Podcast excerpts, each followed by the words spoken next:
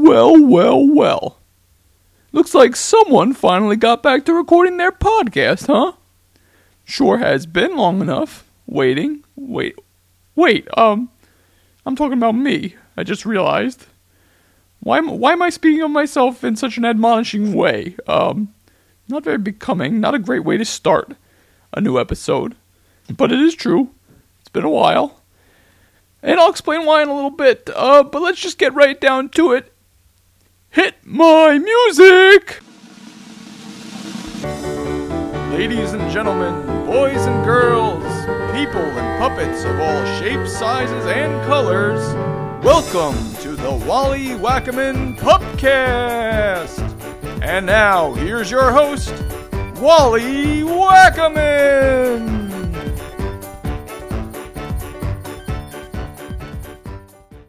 Alright, let's get right down to business. It's a new episode of the Pupcast, second episode. Got some uh, exciting stuff coming our way.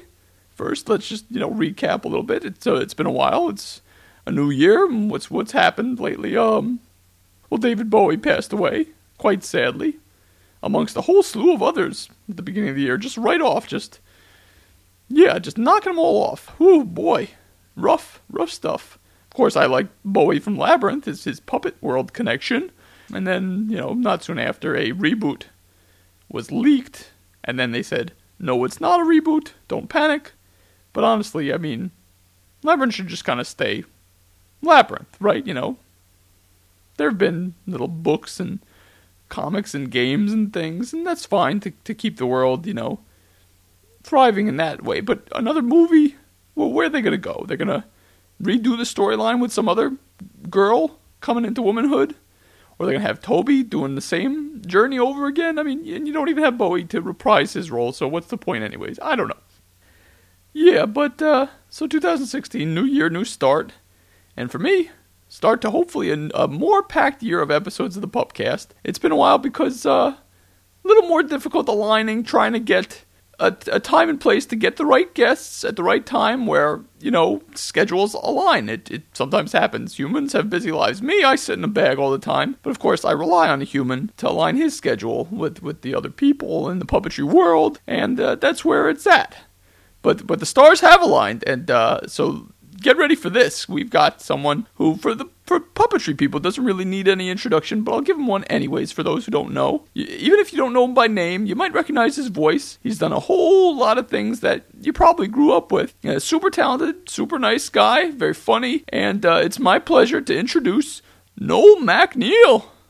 Hi, Noel. How are you? Hello, Wally. How you doing? I'm good. Great to talk to you. Uh, this is this is you know this is a real get for this show. First guest, and uh, very happy to have you on. Thank you. Last time I saw you was in Texas about yeah, that's two, right. three years ago. Something like that. Yeah, the puppetry workshop. Uh, a lot of fun, and uh, we'll we'll touch on that. Uh, but first off, I want to start this interview as I do with all of my guest interviews, which is appropriate, being that you are the first. Oh, uh, so we're setting a trend. Okay. yes. um, what is your first memory of, of an encounter with one of my kind when when you like met a puppet in person, not just on a screen, not on TV or movie, because a lot of people will probably have the same answer. Oh, I was watching Sesame Street, or I was watching the Muppets on uh, this or that. But uh, do you remember how far back when you first actually encountered one of us in reality? Well, being older than um, most of your next guests, I remember a time when there wasn't a Sesame Street, so I could actually answer this question. I grew up in um, New York City, and there were different puppet places you could actually go to. I never got a chance to go to Bill Baird's, but I did go to this one place. It was called the uh, Swedish Cottage, and it was in um, Central Park. And I went to that. But I think, like when I was really little, like the first puppet encounter that I had was at FAO Schwarz. Oh. It was that, that famous toy store. Sure. And uh, I was on Fifth Avenue and um, 58th Street in this older building. And I was walking through there with with my mom, and somebody was demonstrating stuff, and there was this caterpillar, this very big caterpillar, whose eyes could blink and whose head could turn and whose um, little hands could shake your hands. And I loved seeing that. And my mom saw that I loved it so much and got to take that caterpillar home and play with it. And then from there started noticing that there were puppets on TV, on shows like, you know, Captain Kangaroo and Shari Lewis and uh, Mr. Rogers. And then, of course, that other show that came along. You know, right, right. Happiness Boulevard. So, but for the first time was, I guess, FAO Schwarz was that caterpillar puppet. Oh, that's that's interesting. Too bad now I know that uh, that recently uh, closed down for good. It seems. Uh, yes, it was originally on uh, 58th Street, Fifth Avenue, in this older building where I believe it's a Bonwit Teller for Men is there now. And then they moved across the street to the GM building, which stands for General Motors, and they were there until they recently uh, closed. Right. Yeah, it was it was a real landmark for a good long time there. oh yeah. But um, yeah, speaking of your childhood, uh, if you'll indulge me, I'd like to do an impression of a famous German man. And when I ask you to tell me about your mother, okay. I, I, from what I understand, uh, she was a, a, monumental influence in your life, if not the greatest influence in your life. And just uh, give us all a little background of how she helped shape you to be the person you are today. Uh, my mom was uh, Edna MacNeal. Uh, she was a uh, single mom after my father left us when I was 18 months old. And so she raised me and took care of her mother and her uh, father's brother, her uncle. So while she was at work, they were pretty much at home helping raise me. And she always told me, don't get a job, get a career. And during my time in high school, that's when The Muppet Show appeared. Up until then, I've been watching Sesame Street and specials like The Bremen Town Musicians and The Frog Prince and A Cinderella, and any appearances the Muppets would do on um, primetime specials, like with Julie Andrews or with the Electric Company. It was actually Sesame Street and Electric Company did like a primetime special at night. And um, when it was time to pick a college, I did research the old fashioned way. I went to the library. It's awesome. It's like Barnes and Noble, but it's free. And did all my research and found two colleges. One in Storrs, Connecticut, which to this day, UConn, right. still has a four year puppetry program where you can get your master's degree in puppetry. And the other was back then at Pratt Institute in Brooklyn, New York. And there was a theater department. And within the theater department was a puppetry course taught by uh, designer Kermit Love, who was designer for ballets by Balanchine and Twyla Tharp and Jerome Robbins. And he adapted that for full body puppets for um, Jim Henson.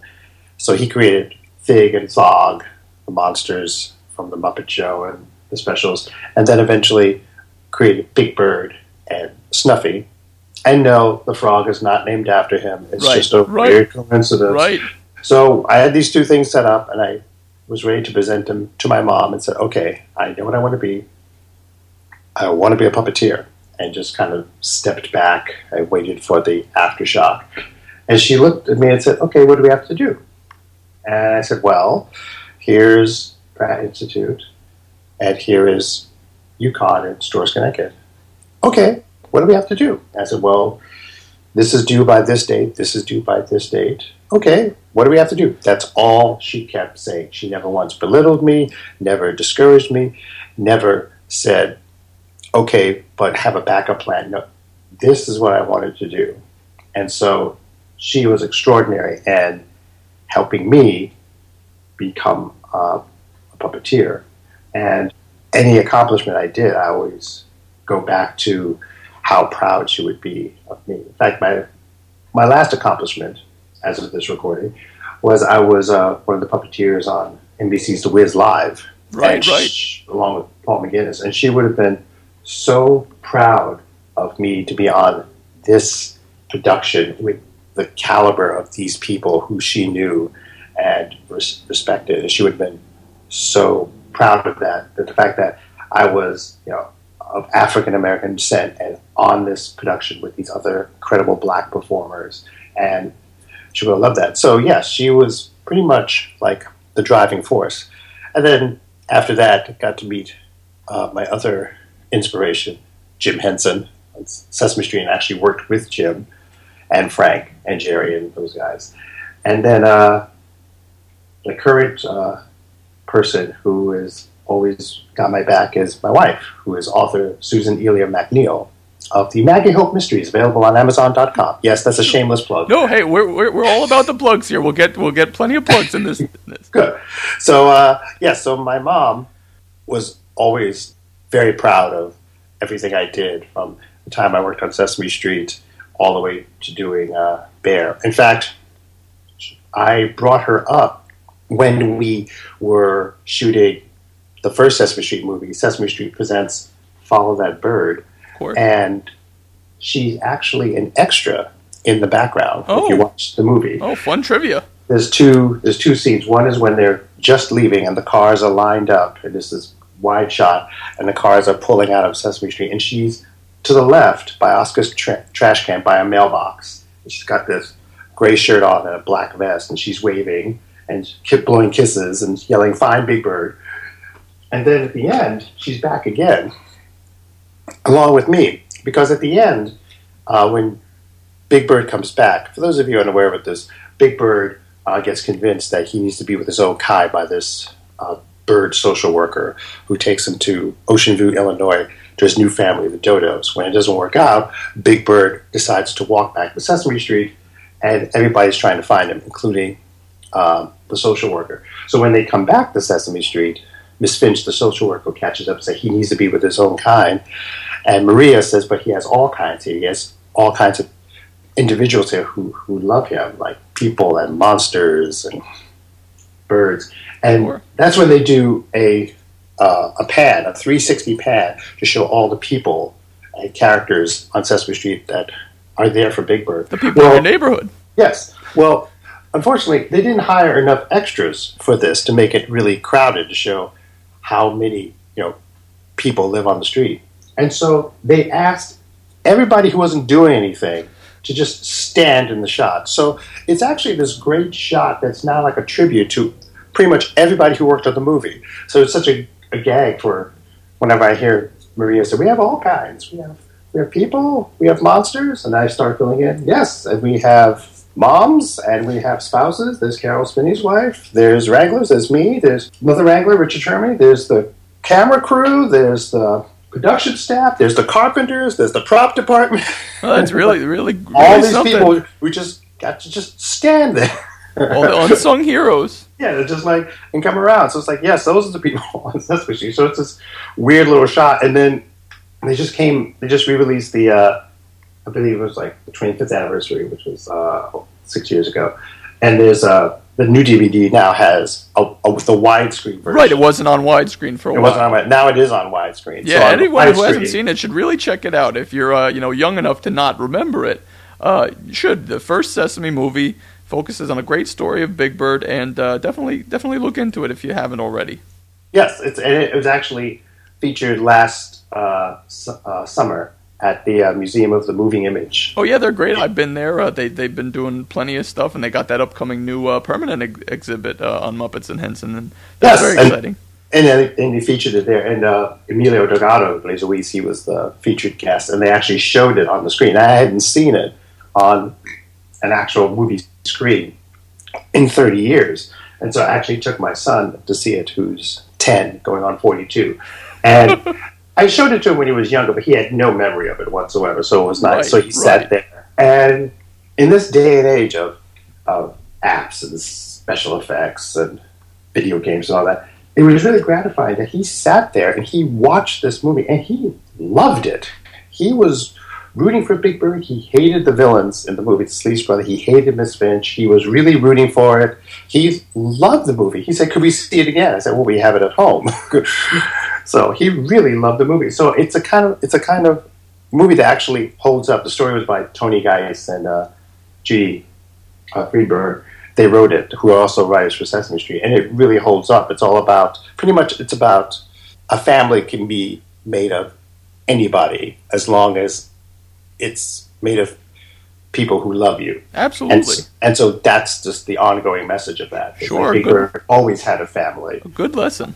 Yeah, exactly. It's it still holds up. Okay, so um, just getting back to you and how you got started and everything. With that point of advice that your mother gave you about getting a career and not just a job, you know what what what steps you know beyond looking into a school did you take where you were able to go? Okay, well you know this is not a job anymore. This is a career. I've I've, I've figured it out. I've got this going. Well, I see. My first when I started uh, taking the course at uh, Pratt, I got to know Kermit, and so in between my freshman and my sophomore year, during the summer, I got to work at his workshop in East Village, and one of the jobs was feathering Big Bird oh, because Oh, wow. there was refeathering him in time for the season, as well as the Sesame Street live productions that were touring, and so you would have to feather Big Birds for that, and to do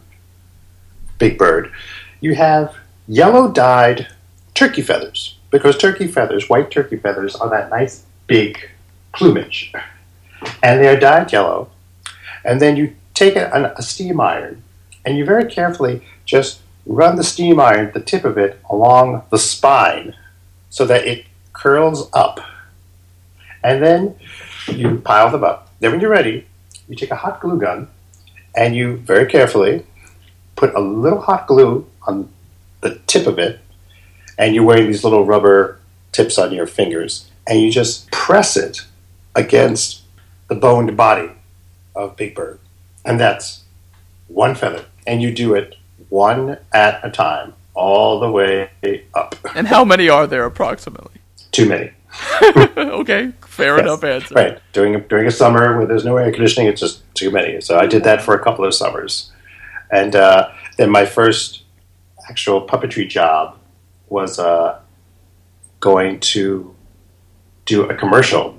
Kermit's Workshop got this opportunity to do three commercials for Maggi Bouillon Cubes. And they made puppets, two sets of puppets, for three commercials. So it was like two foxes, there was two pigs, and I forget, there was two more, and I forget what they were.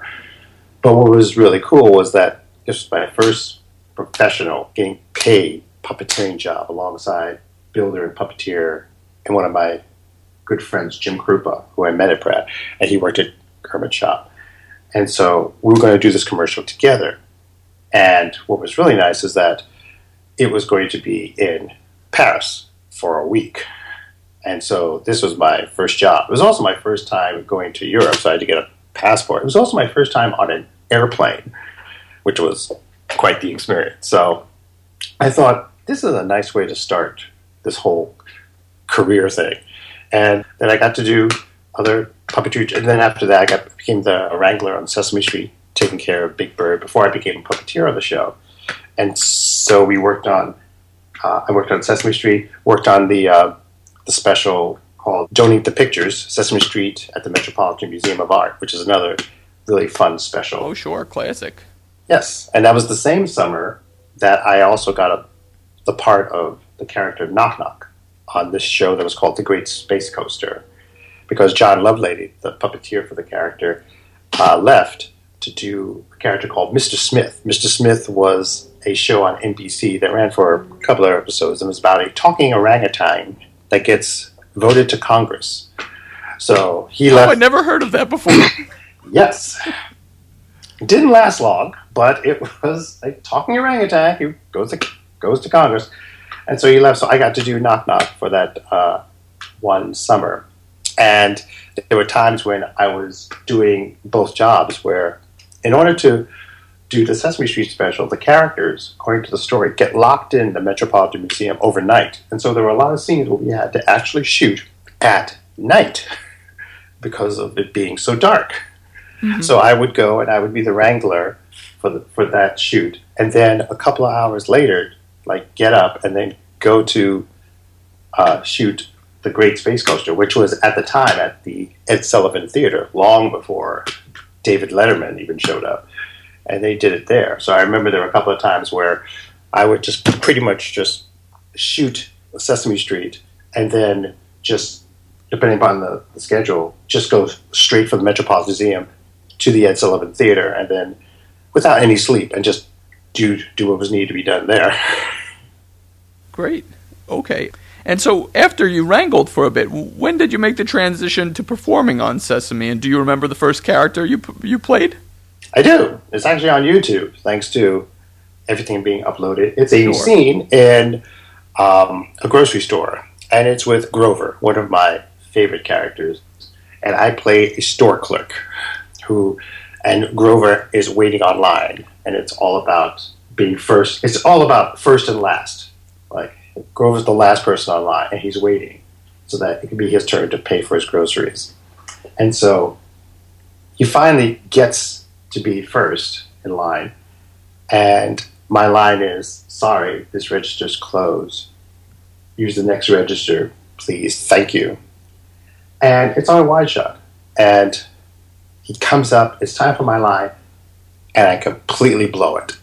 Oh no! just blow it, and even and even use an expletive because I couldn't believe it. And Grover responds, "It's like say what?" And so everything up until that point was great. So what they did was what's called a pickup. So as soon as my character's about to speak, that's when they cut to a close up, and that's the pickup. So I get a cl- because of this flub, I suddenly get a close up now of my line, and then they cut back wide so that you can see Grover's reaction, and then going over to the to the next register. So that was my first role. The magic of post production. yes, the, yes, we could always fix it in post, and that was my uh, my first character on Sesame Street. And then from there, I did you know background grouches and fluttered bats, and did a lot of right handing. I was just going to say right handing. Yes, and every Snuffleupagus relative you could think of. It was Snuffy's mom, Snuffy's dad, Snuffy's grandmother, Snuffy's uncle, Snuffy's mailman, Snuffy's personal trainer, article Snuffleupagus, and got to do um, Follow That Bird. And on Follow That Bird, one of the first characters you see, well, the very first character you see is Oscar, which is great. It uh, Before the movie starts, you see this huge backdrop of the American flag, which is kind of like um, a spoof of Patton. Right. Walk up and on and you see the American flag, and you see Oscar's trash can in front. And the director, Ken Kwapis, the way it was written, the announcer says, Would you please rise for the grounds anthem? And I said to, to Ken, who was a really nice guy, and not much older than, than I was. I mean, I turned like 21 on this shoot. He was like 26 years old. And so I said to him, and he wasn't really familiar with Sesame Street the way um, everybody else was. and so I said to him, the, the joke here would be that, you know, being a grouch, you wouldn't stand up out of respect for the grouch anthem. You'd stay sitting down. And so he liked that and he used it. So that's why Oscar, when the announcer says, Would you please rise for the grouch anthem? Oscar rises up and says, No, no, no, no, no, no, no. For the grouch anthem, you stay sitting down. also, the fact that being a parent now is like after having your kids settled, you don't want them suddenly standing up in the movie theater and then having them sit down That's a, good, that's a good point. Right. So then, and then they they uh, they used it. So and then after that, that's when they cut to the uh, the board of birds, and the chair bird is a character I got to do this this big pink flamingo type of bird with a turban, and uh, actually got to do that character and use my voice. And it's funny that uh, people have asked me, say, can, can you do the voice? And I was like, actually, I probably can't because the night before, somehow I I woke up with the worst head cold I think I've ever had, and so I am completely stopped up, and I'm like high on like Dayquil, Nyquil, and so I probably couldn't possibly do that voice again. But it was great to the fact that my character is like one of the first ones, and I helped set it up. I also like stood in for Big Bird, so some of the scenes where he's running away from a biplane, that's that's me. Some of them are Caroll Spinney, who is the originator of the character. Of course, It's, it's a great documentary called I Am Big Bird Oh yeah, yeah. that I encourage everybody to go see. Caroll truly is one of the nicest, if not the nicest man on the planet, and his wife Debbie is just a wonderful, wonderful person to know. They're two beautiful people. Oh yeah, I, I was at the uh, the Montclair Film Festival where it uh, premiered. I actually, uh, you know, spoke to them. You know, I came up to the stage. They gave me a mic, and uh, there's a picture of me on the Montclair Film Festival website. Hey, there you go. But um, yeah, going back to you, in some of that early work, as, as such a, a young guy amongst some of these uh, heroes of yours, were you ever intimidated? And did it did it ever take a while for you to feel confident to really you know be part of the group and feel like I'm I'm I'm as good as this as anybody? um, one of uh, one of the puppeteers who I loved and uh, who was a mentor for me, first a tormentor, was uh, Richard Hunt, who worked on Sesame. Richard was dividing his time between Sesame Street and Fraggle Rock, and so Richard would like poke fun at me and you know jibe and kind of you know be sort of like a tormenting big brother in a way. And there was one time when I came over uh, to get the puppet back from him. I think it was uh, Sully because he and Jerry had just done Biff and Sully, and he just he was laying on the on the on the, on the floor because Sesame Street. What? Normal, normally, normally with sets like the Clown's Castle, at Ernie and Bert, the puppeteers get to stand up, but on the actual street, you have to lay down on the floor with Oh, cushions and backrests. I thought you said he just threw the puppet on the floor. I was like, what, No, a, no, what a no, no, disrespect. Oh, okay, I, Oh, got no. I know what you no, mean. I know what you mean. Right, no. Then he threw. Then I came over and I reached down. Before I could reach down again, he just like threw it at me and said, "Here." And I just like gave him this look, and I just like turned and started to walk away. He said, "Hey," and I turned back. He said, "He's like, if I didn't like you, I'd be nice to you." And I looked at him and I said, "Well, Richard, you must be." I, I, I just looked at him and said, "Well, you must love me, Richard." Whoa. and that's when he laughed. And he had this really good, honest laugh that I heard him do for other people. And when he did that with me, that's when I knew we were okay. And ever since then, we were we were fine. You know, he would still kid with me, but I knew where it came from, and he really did like me. he seemed to really enjoy throwing puppets around with that one uh, story about how Elmo, uh, as we know him, came to be. Oh yeah, he I was tossed them act- around left and right. I was actually in. I was actually. I'm actually in that story. I actually was there. I actually saw it happen. You witnessed history. Yes, I did. I just like sat there. I was sat, sat there. I was next to Kevin, and the door opened. And Elmo at that point was like the most passed around puppet. First, Brian Muehl did it, and he did it sort of like this sort of whispery little character. You had to like re- lean down because he was kind of shy and not kind of whisper. And then Brian Muehl left, and that's when Richard took it over. And Richard did the exact opposite. He did this very loud, brash, Sort of like a caveman, right? yeah. In fact, at the very end of Follow That Bird, when monsters stick their heads out the window, they do a cutaway. You see Elmo stick his head out the window, and then you hear him talk, but it's not the Elmo that you know. It's Richard's Elmo, Oh, I didn't know he had And a it- line. and he never got, and he never got, it never got redubbed. So that's that's Richard's Elmo, and so he really didn't know what else to do with this. It just he, he just wasn't enjoying it. He just because there were characters he really liked doing. He liked doing Sully because that was him and Jerry. Uh, he liked uh, doing Placido Flamingo, which was a character they created because of the fact that Richard loved opera. So the writers created this character for him. And then it was this great insert that we did that I got to be a part of. I puppeteered with it. Was when Placido Flamingo finally met Placido Domingo, and they did this great duet on Sesame Street. But before then, Richard had Elmo. He didn't know what to do with this thing, and he just told the producers that he really just wanted to like you know not do it anymore. And Kevin had just joined the show and had taken over a lot of Brian Muehl's characters. He took over Dr. Nobel Price. He took over Clementine, who was uh, Richard's other character, which Richard enjoyed, was Forgetful Jones. Sure, sure, of course. Kevin, but Kevin really hadn't his own character that he originated. So the door opened in the little Muppet Green Room, and Richard said, "It's like, okay, who wants this?"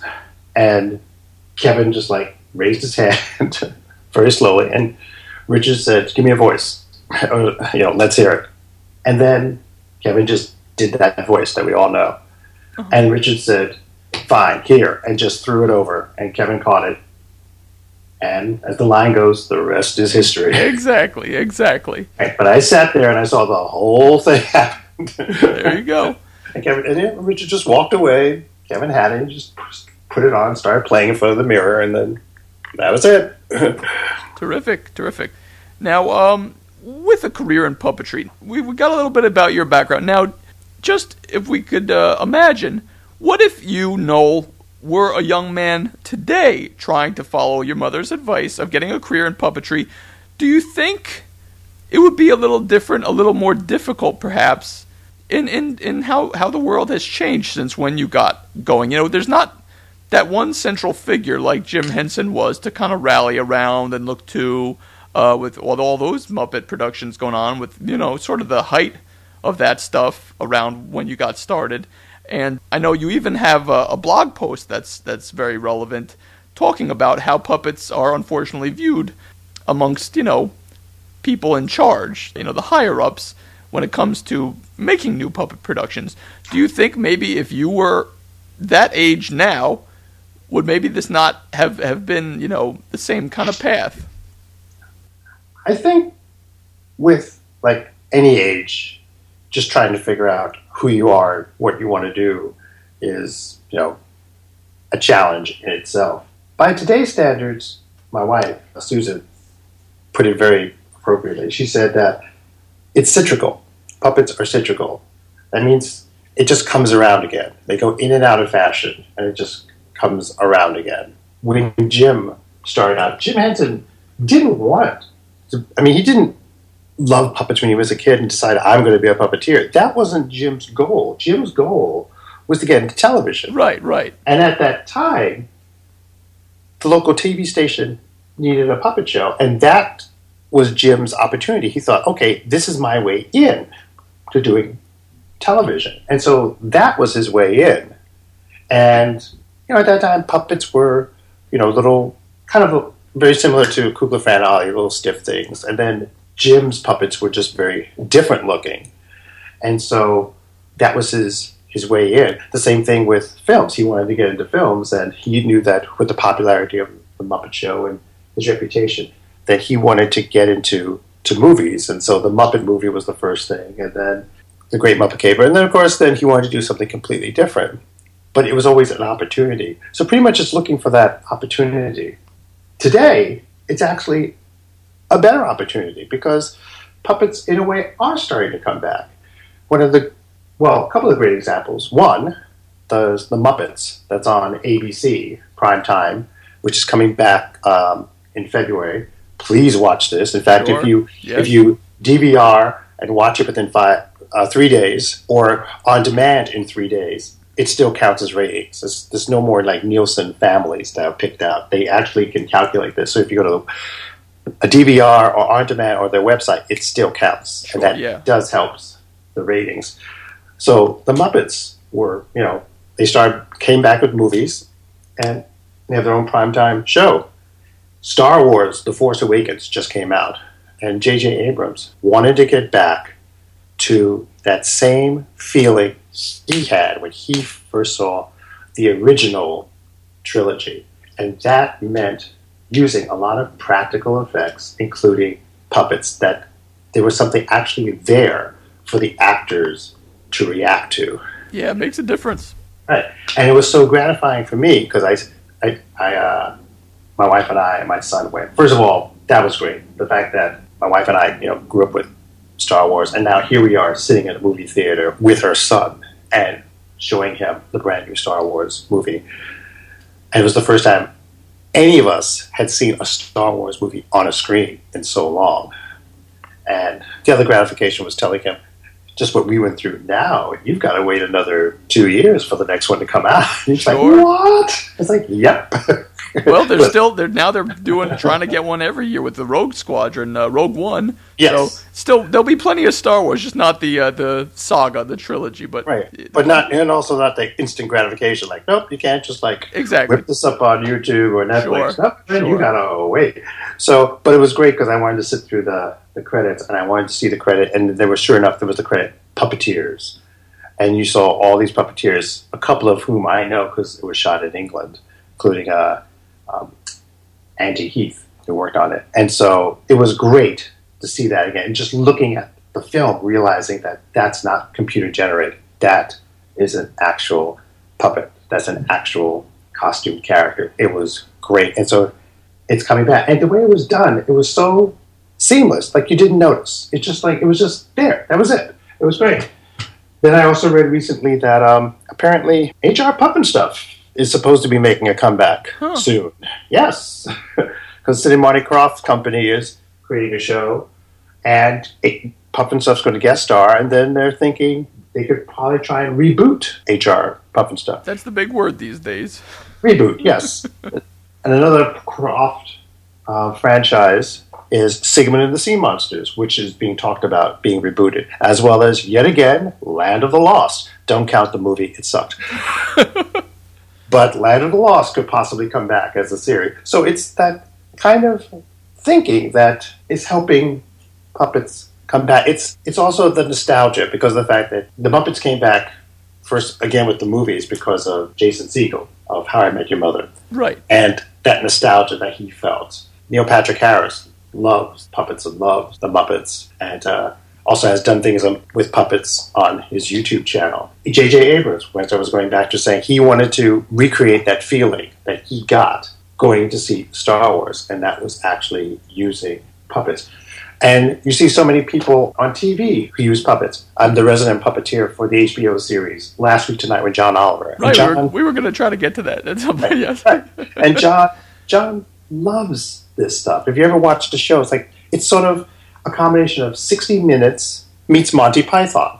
And the crazier the better. And he loves it when we do stuff with like full body costumes and especially with with puppets. And he just loves that. And so, it, and it's that nostalgia feeling because being British, the British have more puppet shows than we do. In fact, see BBC, the children's BBC, has what's called mongrels, and it's dog characters who are who are puppets, as well as the fact they have their version of Sesame Street called the Furchester, and the Furchester Right. is, is Sesame Street meets Fawlty Towers. And Louise Gold uh, is is back. Yes, that. Louise Gold is one of the is, is one of the stars of the show, and that transition because kids are aware of Sesame Street in the U.S. So Elmo and Cookie Monster are staying at the hotel, and that's when they meet the the other characters.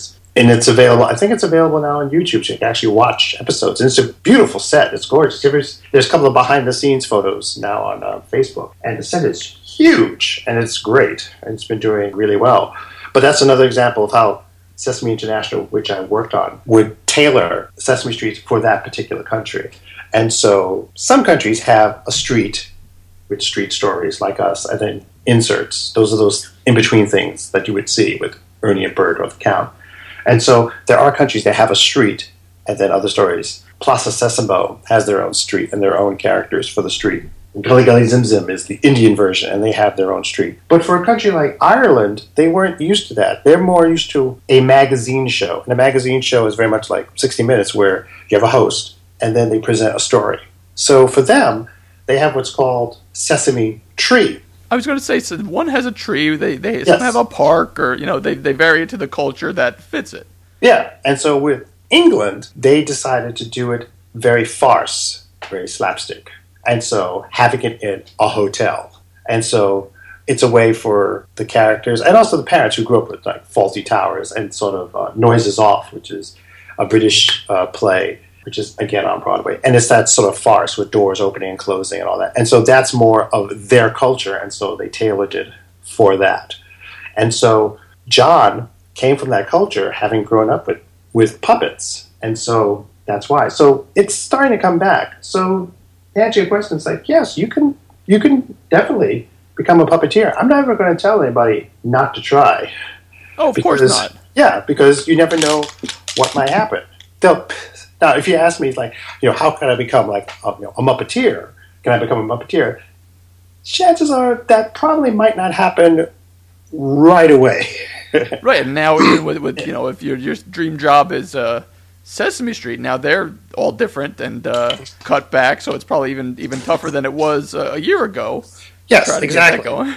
Yeah. So it's like, yeah. So those positions aren't as attainable as being a puppeteer. And I would just say to people who, who want to try, you know, first of all, look in your your area in your hometown. Is there a theater group that you know uses puppets? Is there a puppetry group that actually uses puppets? Um, in Park Slope, Brooklyn, there's uh, Puppet Works, which is a wonderful marionette theater, as well as I mentioned in New York, there's the Swedish Cottage, and just call them up and say, "Do you have you know, an internship? Do you need extra puppeteers and just just learn. What's great now is the whole advantage of YouTube. With YouTube, you can look up and reference so many different shows and commercials and movies that have puppets in it and just get an idea of what's been done and what could be done. So that's your library reference right there. And then you could even just start playing around, just start making stuff, make mistakes, get messy, because that's the only way you're going to to learn how to do this is just try and just do it. And just keep trying, just keep doing it. And then there's also the advantage of things like crowdfunding, like Kickstarter and Indiegogo. For example, for myself, I have this idea for a show for kids of autism and special needs. It's called the Show Me Show. And I did a campaign last year to raise the funds to try and get it done. I didn't reach it, but I got enough money to do other things like the website and create another puppet and get ready for the next campaign, which I'm going to do this April and try and do it again to raise enough money to do at least one episode because then that could also become the pilot and also something to show people and how it could work. And so there is that. So yes, you can become a puppeteer and just see what happens and how it can be done. Great, you you you actually got ahead of me. That was uh, later on my list of topics. Yeah, there you go. I, I, I, had this whole joke I was so proud of. I was going to play dumb and say, "Okay, so I hear you're working on the Show Me Show. That's about a small town in Missouri, right? The, the, sh- Show Me State." But uh, but you beat me to it. But uh, just to, to go back a little bit, you like you said you, you got to work on the Wiz and you do John Oliver's show and uh, you you have all sorts of irons in the fire. Where where does a professional working puppeteer go to find these uh, these opportunities? Well, it, it a lot of times it is from who you know. Like I got John Oliver because my friend is a puppeteer and actress Stephanie D'Abruzzo, one of the original cast members of Avenue Q. Oh, and New Prairie Dawn. And the New Prairie Dawn on Sesame Street. And she just contacted me and said, Hey, no, are you free this weekend to do a show? Like, do some puppeteering on a show. I was like, sure, what is it? And she told me. I was like, yes. And so, because she just happened to do it.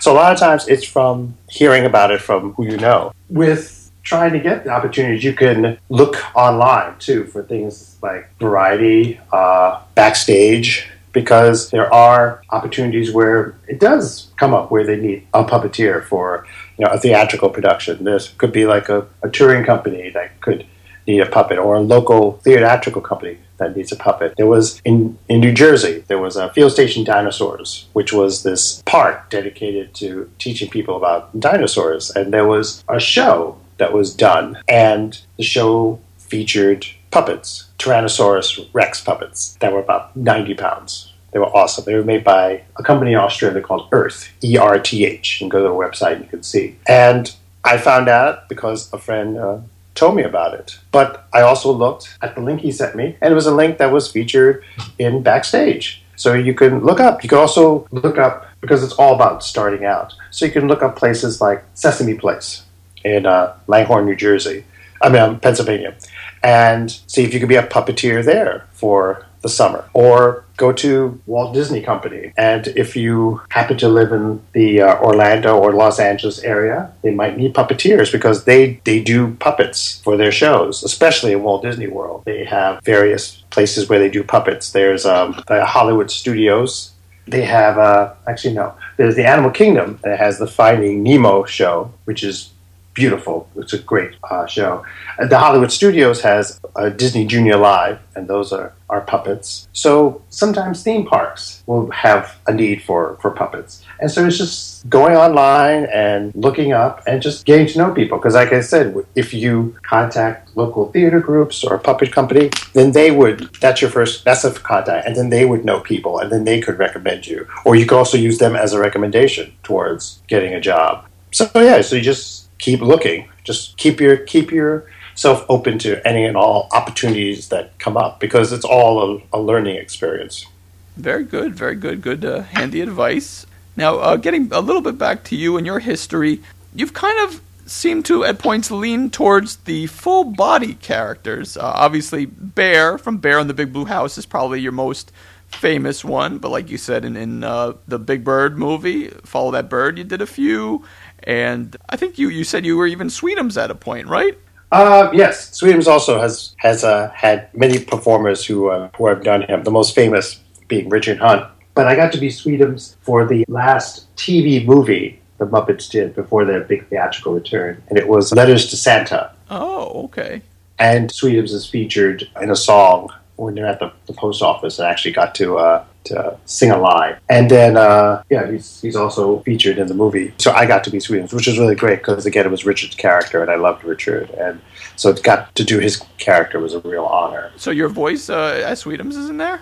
Yes, it is. Oh, I'll have, My- to, I'll have to rewatch version. that. Yes, my version is in there. Very and nice. so, yeah, and I've always liked the walk around characters because um, that was one of the things when I first saw Sesame Street, the characters were really interesting looking. But when I first saw Big Bird walk out, actually walk down the street, that was magic to me that this character could actually walk and talk at the same time. And so I've always liked that. When Bear got to go on uh, Hollywood Squares, normally there's a studio audience, and before they begin taping, they introduce the stars to the audience, and the stars come out one at a time, take a bow, and then walk to the big, huge square, you know, the big, huge thing, and get inside and sit down in their respective square. They asked, could Bear do that? And I said, yes. And Bear is the only Muppet who has ever been able to do that because Big Bird was too tall, and of course, Elmo and Kermit and Oscar, they're little hand puppets. So what they would do is they would have like a screen in front and preset Caroll or Steve doing Kermit behind there, and then just pull it away, and you would see the character in the square waving. Bear was the only character who could actually walk out and then walk and then get into the square area and then sit down. I was sitting on a box, but I got to sit down, so that was really cool. That's pretty impressive. Uh, one of Yeah. a kind kind of experience. Yeah, and plus I always would say things like on set of Bear the Blue House of just like, you know, I could just walk away right now. One time I actually Bear just like he was like walking through and he then I just kept walking and I just like walked off set and they were following the camera. It's like, no, no I just kept walking just to see how far I could get. and then I just stopped. So, um, yeah, that's kind of interesting because I would think a lot of times people would want to not do those characters because I know famously Frank Oz, after uh, experiences doing LaChoy uh, commercials with the LaChoy Dragon, was like, I'm Yeah. never doing it again because I guess he, he might have originally been Big Bird, and that's why they hired Caroll because neither uh, him nor Jim was going to do it. But Right. uh, it seems like you've really taken a shine to those those big guys. Yeah, I I love the big guys. The big guys are fun. Now, but Magellan wasn't a full body, was he? He was a half body, so Right. he never got legs, but he was from the waist up.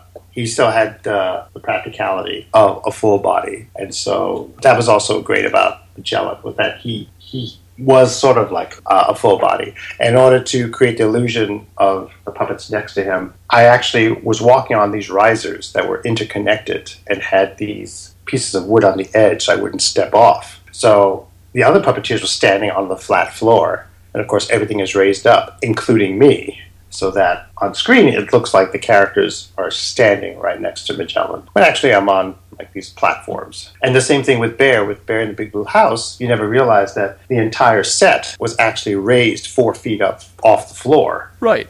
four or five feet off the floor, and that there were plugs, parts of the floor that could be picked, it could be just lifted and taken away, and the puppeteers could just jump in and stand up. And then they would put wood around those edges. So again, I wouldn't go flying inside. So Sure, I've heard uh, the set of Alf was was very uh, you know dangerous like that because they always have to have those uh, those little holes for the, the puppeteers to go under to, to Right. match the human actors. exactly, yeah. So that these little little tricks that you never know about because you're too busy watching. Oh, look at that! The bear sniffed me. Ooh. But uh, on the topics of Bear and Magellan, they both have a pretty similar voice, wouldn't you say? There was there was a, a time here in New York City when Bear first came out. They were still running on Nick Jr. half hour reruns of Eureka's Castle, and at the same time they were running reruns of this other show I worked on in the early '90s called The Puzzle Place. Oh, and on sure. the Puzzle Place, I played a character named Leon. And when I got the part, because I auditioned for it, I said, "Thank you," but you know it. It seems sort of meant to be because you know what Leon spelled backwards is and there was a silence, and the producer then said, "Oh my God!" And so it was fun that later on, when there was a script that came up and it mentioned Leon's last name, they gave him my last name, so he became Leon MacNeal. And so for the longest time, I would give it to my mom. This is the only grandson you're going to get. Uh, so with Puzzle Place, we wanted to make sure that we weren't grown people doing little kid voices, which is so irritating. So basically, right. it's the voices for Puzzle Place are our voices, just slightly younger just uh-huh. higher range, but not deliberately doing a little kid voice. Sure. And so, because Puzzle Place was on PBS, PBS markets are not like Disney Channel or Nickelodeon, where they have a set schedule. Your PBS local station will get these shows, they will purchase these shows, and then they will determine when they want to put it on. So Puzzle Place ran all over the gamut, all over the country. So it would do great in some markets because it was on during a time when children were actually home to see it and they would do badly at other times when children were still in school. so having Puzzle Place on at 12 noon in Boise really isn't great, but having it on at 7.30 in the morning or 4 o'clock in the afternoon is great because kids are still home or getting home. So here in New York, for some reason, it was on at 10 o'clock in the morning. And so was Bear, and so was Eureka's Castle. So there was a time for a couple of months where all three of the shows that I worked on were on at the exact same time. And so one day I just turned on the set and I just flipped the channels back and forth so I could hear my voice like, "Hi, I'm a bear." Like, "Hi, I'm a dragon." "Hi, I'm a little kid," and just going back and forth because my voice, if you really listen, it ran the gamut from A to B because it was just really just the same voice, just with slight inflection. Yeah, sure. and that was it. But it was just really funny, just seeing like hearing the same voice on these three different shows over these three different periods of time, and they're actually on at the same time. Yeah. So yeah, people could really de- recognize you of different ages from different things, uh, but still know it's you. Yes, exactly. I've been doing um, comic convention appearances like New York Comic Con, and uh, there's one in DC called Awesome Con, and uh, and the Northeast Con up in, um, in Massachusetts. And when I do these cons, I promote my book, Ten Minute Puppets, and also my other book, Box. I'm also on panels talking about Jim and talking about puppetry. But what I've come to do now is I'm also doing autographed pictures, and I have uh, pictures of me with Bear, and me with Magellan, and me with uh, uh, Leon, and then my other character from a show called Between the Lions. It was me and Lionel, and I uh, I sell them, I sign them and, and sell them. And it's really funny how many people will sometimes within a family will want Bear because their teenage kids remember Bear, but the parents will also want Magellan because as kids, they remember Magellan. so sometimes within families, I'm like spanning two generations. Sure. Yeah. So, um, well, I, I, know we want to wrap things up. Uh, we, we covered a, a, good bunch. I still had several other topics to dive into. Maybe we'll get a part two someday. But um, Oh, I could blather forever. So we'll my resume is most people's childhood memories. So yeah, I could just go on and on there and on. Go. But you, you all have lives out there you want to get back. Oh, to, of so. course, of course. But this is this has been wonderful. Really, I really appreciate it. Um, and you, Wally. Yeah. Before we we would do wrap up. Where where's the Show Me Show at right now, and is there any way uh, people can support that and, and its uh, you know ongoing development and production? There is now the website, the showmeshow.com, that you can check in on. There's the Facebook page, the Show Me Show. I've just started a Twitter account for the Show Me Show under the uh, heading at Noel Your Host, and oh, that's for the, okay. the Show Me Show. And then in the next coming weeks, I will give you updates about the campaign. The campaign is going to start approximately around April 18th, and it's going to go on, and we're going to try and again do it. I'm also contacting friends of mine to write songs because I also ultimately would like to do an album of the show. Terrific. And uh, my friends include uh, Paul Rudolph, who's the uh, musical director for Sesame Street, Peter right. Lurie, who is the musical director for, for Bear, this great kids family duo, Jason and Jacob, who are called the Pop Ups, and asked them to do a song. Sarah Durkee and Paul Jacobs, who wrote for Between the Lions, and other and my other friend uh, Jim Camacho, who was my writing partner for the Bronx Zoo shows that we did for the Boo at the Zoo celebration, as well as the holiday show that I created for Miami called Mouse King, which also has its own Facebook page. And it's the untold story of the Nutcracker. And so he was my uh, musical writing partner for that. So I have, I have really good, talented friends. And we're going to be creating another video because if you go to my YouTube channel, my YouTube Noel MacNeal or MacNeal Entertainment, you'll see the video for the Show Me Show that we did last year with Phineas. Phineas is one of the characters for the show. This year we're going to do another video, and James Voitel Jr., who is one of my best buds, an incredibly talented puppeteer and puppet designer who made Phineas and will be making the characters. He's going to make Phineas's sister Taylor. And so we're going to do a new video featuring Taylor and myself, and that's going to be part of the campaign coming this April. Terrific, terrific. I'm hoping to have him on at some point as well. Huh. Um, and uh, any other plugs? I mean, we know uh, you also have 10 Minute Puppets, the book, and, and Box for fun with uh, cardboard creations. Anything else uh, to plug before we go? Um, once again, my incredibly talented wife, Susan Elia MacNeal, who wrote who's writing the Maggie Hope Mysteries, starting with Mr. Churchill's Secretary. And she is, uh, her current book, Mrs. Roosevelt's Confidant, is doing really well, and she's writing the next one. And it's uh, all available on Amazon.com uh, through uh, Random House. Um, I'm trying to think. Anything else? Uh, no, that's about it. That was a shameless plug, and uh... no, it's all good here. Terrific. And uh, and you got Maddie. Uh, you, you think? I mean, he's. I'm, I'm sure he's got a set of talents of his own. But do you think he might ever uh, join either uh, of the family businesses? He's really good. He likes to dabble. So right now we've got. He likes. He's at a great age. Ten is is, is a really good age where he he wants to try different things, and we we we try to encourage it as as much as financially possible, and so encourage him to do things. So he has a friend who he, he's taken fencing before, so he's going to take it again because friend of is doing it, and he's also interested in chess, and so we know this guy who teaches chess, and so he's going to come by and give him a couple of chess lessons.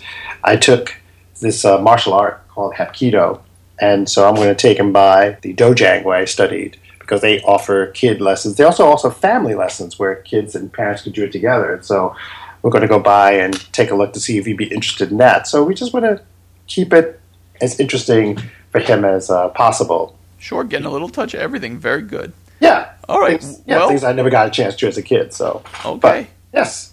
Well, again, thank you so much for all your time. You shared so many wonderful stories. I hope uh, the viewer, uh, viewer, listenership will enjoy it. And uh, hope to talk to you again sometime. Thanks so much. Thanks, Wally. Take Cheers, care. everybody. Bye, bye, Noel. Bye. Wow, and there you have it. Some really fascinating stories and insight into the world of uh, a career in professional puppetry. And, you know, we barely scraped the surface of what I wanted to get into, as I said.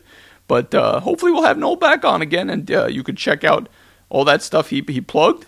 And I'll, I'll have links on the website. And hope to have him back on another time. And, and for now, it's back to work, chugging along, trying to get other guests for uh, hopefully more regular releases of episodes. So stay tuned. And uh, otherwise, to check me out, I don't need to really plug myself with all that stuff. You know where to find me. If you know how to spell my name, which is in the title of this podcast, you look me up on YouTube, Twitter, and Facebook. And also, I have WallyWackiman.com, which I haven't really told much people about, but it mainly serves the purpose of a hosting site for this podcast. So that's primarily what I have it for right now. But uh, yeah, it's pretty bare bones otherwise, but I'll, I'll see what else we can add to it as it goes along. And yeah, so just check me out in the usual places and stay tuned for future episodes. Thanks for listening. Bye.